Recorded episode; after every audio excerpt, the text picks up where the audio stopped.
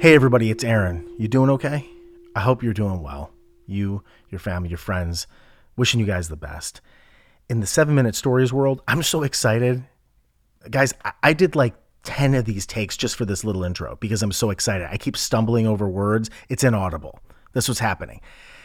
I'll just say this this coming summer, especially starting in June, we're going to have so many new things and and additions to this to the storytelling world that we've created. I just can't wait to share. So I won't go into everything, but I, but I'll say this: we're gonna have uh, obviously the staple that you depend on, new seven minute stories from me, yours truly, uh, coming out. We're gonna have new guest stories, new different types of guest stories that are gonna start happening. We're gonna have uh, new musical guests and surprise musical episodes, which are gonna pop up for you to listen to. And then we're going to have a new type of seven minute story that is going to emerge, I think June or July, uh, midsummer. And that's going to continue to reoccur as part of the seven minute stories stories repertoire. Can't wait. Um, I, I've bumbled like 30 of these words, and I'm not going to retake this take because it just shows you how fired up I am about it. I love doing this. I love sharing this with you all, and it's such an amazing exchange between the both of us uh, all of us, I should say. I say both being me and you, the listener. It's awesome. So, listen, if you haven't subscribed to this podcast yet, please do that. And I know there's like 10 to 15, maybe 30 of you that are listening on Apple Podcasts right now. I know who you are, and you're listening, and you haven't clicked the five star rating on Apple Podcasts. It takes two seconds. Just click the app, find the little five stars when you scroll down in seven minute stories, click five stars, and then leave a rating, one sentence. Uh, it's because of all of you who are who are doing that and listening and subscribing on any platform that you listen to and clicking that play button, that's why we're starting to chart in the Apple Podcasts um, top 200 podcasts in the performing arts category in the United States of America. Huge deal because of you. Let's keep growing that listenership together.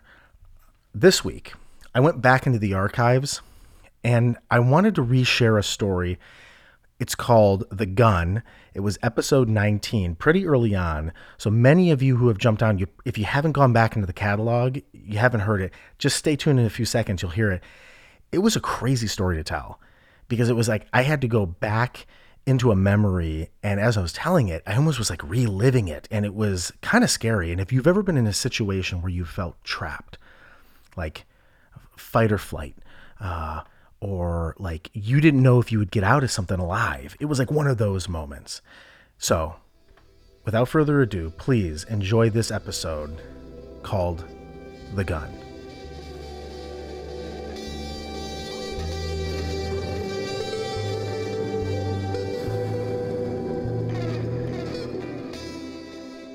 Several years after my mom got divorced, she started dating. And when that happens, you start meeting new guys, new men. And with that means sometimes you meet their kids and you form these relationships, these bonds with people that sometimes go away and sometimes leave an impression on you that you won't forget. I remember this one time my mom was pretty serious about this guy she was dating, and he had a son whose name was Matt, and Matt was around my age. We were about 11 at the time. And I really loved hanging out with him because we had common interests and he would usually come over to our house, my mother's house, and we would play. And as the relationship got more and more serious, my mom decided that we were going to go to their house uh, and spend the weekend. And so we got into my mom's Chevy Celebrity station wagon and we drove all the way out into the country where her boyfriend lived. And he had this incredible big house, it's like a mansion. And the backdrop was this incredible forest, this woods that seemed to go on forever. And the leaves were starting to change color. And as we pulled into the driveway, I saw her boyfriend and Matt standing on the porch. They were waving to us, welcoming us in.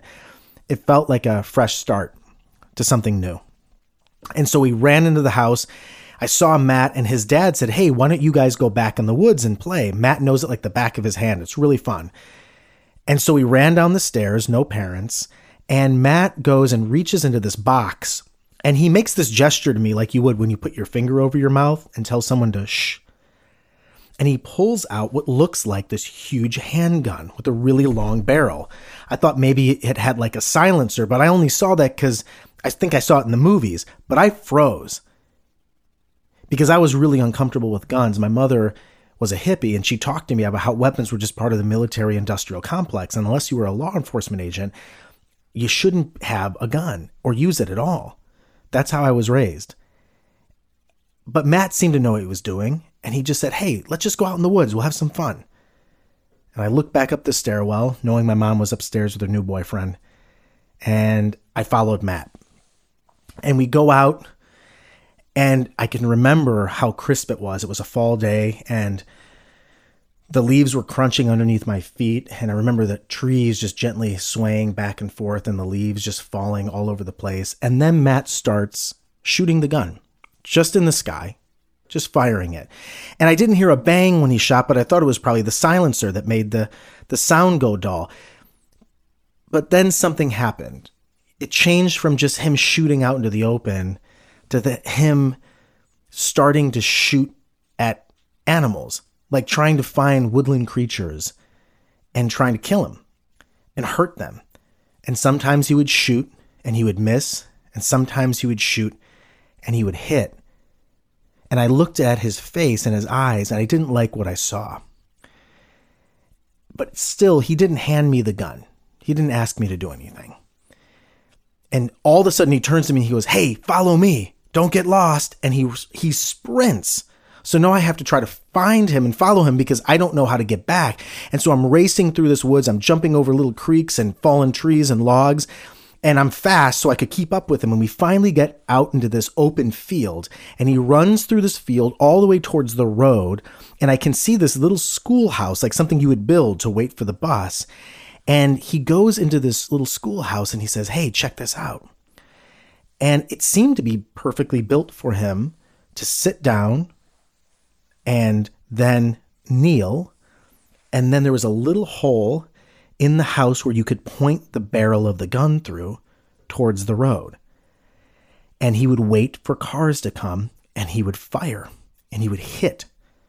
And I could hear bang, clank. And he's laughing when he's doing this. And I said to him, I said, Hey, you could really kill someone. What are you doing? And he turns around to me and he points the gun at me and he says, Now you shoot. And he hands me this gun and then out of his back pocket, he pulls out another gun. He must have grabbed it when we were in the basement. And he points it at me. And he says, Shoot. I didn't know what to do. But I thought in my head, as my, my thoughts were racing, if I can just fire and purposely miss, then we can just get back home and I can see my mom. And so, as the gun's pointed at me, I'm holding the gun. I, I'm I'm waiting for the next car to pass, and I'm trembling, and I decide that I'm just going to close my eyes and I'm going to pray. And I hear the car approaching.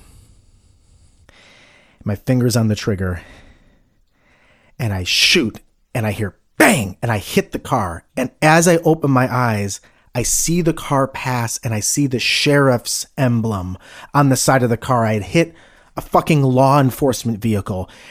I freak out, I fall backwards, and when I fall backwards, I fire the gun again, and it shoots and ricochets off the top of the little schoolhouse, and I feel a pain in my arm. And I'm like, oh my God, I've been shot. I've been shot. I'm going to die both of us throw the handguns down and we start racing back to the house. We're running through this field, and everything that's going through my mind is just pointing to that I'm going to lose all of my blood and I'm going to die in the middle of this field. And my mom's going to think that I was just firing guns indiscriminately at law enforcement officers. And then we stopped. And Matt turned to me and said, We have to go back and get the guns because if the sheriff comes back and he finds that gun, they're going to get fingerprints and we're both going to go to jail for the rest of our lives. And I started looking at my arm and I realized there was no blood, it was just a bruise. And then my mind started kind of going in circles, and I had realized just in that moment that these weren't real guns to an extent, they were BB guns or pellet guns. But something inside me still was terrified about this guy. That regardless if they were real or not, regardless if you could kill someone with it or not,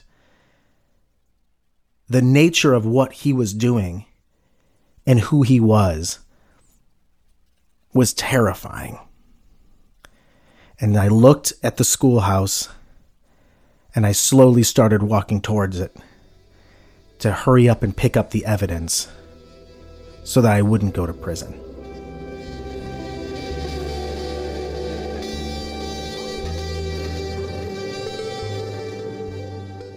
Seven Minute Stories is created and performed by Aaron Califano.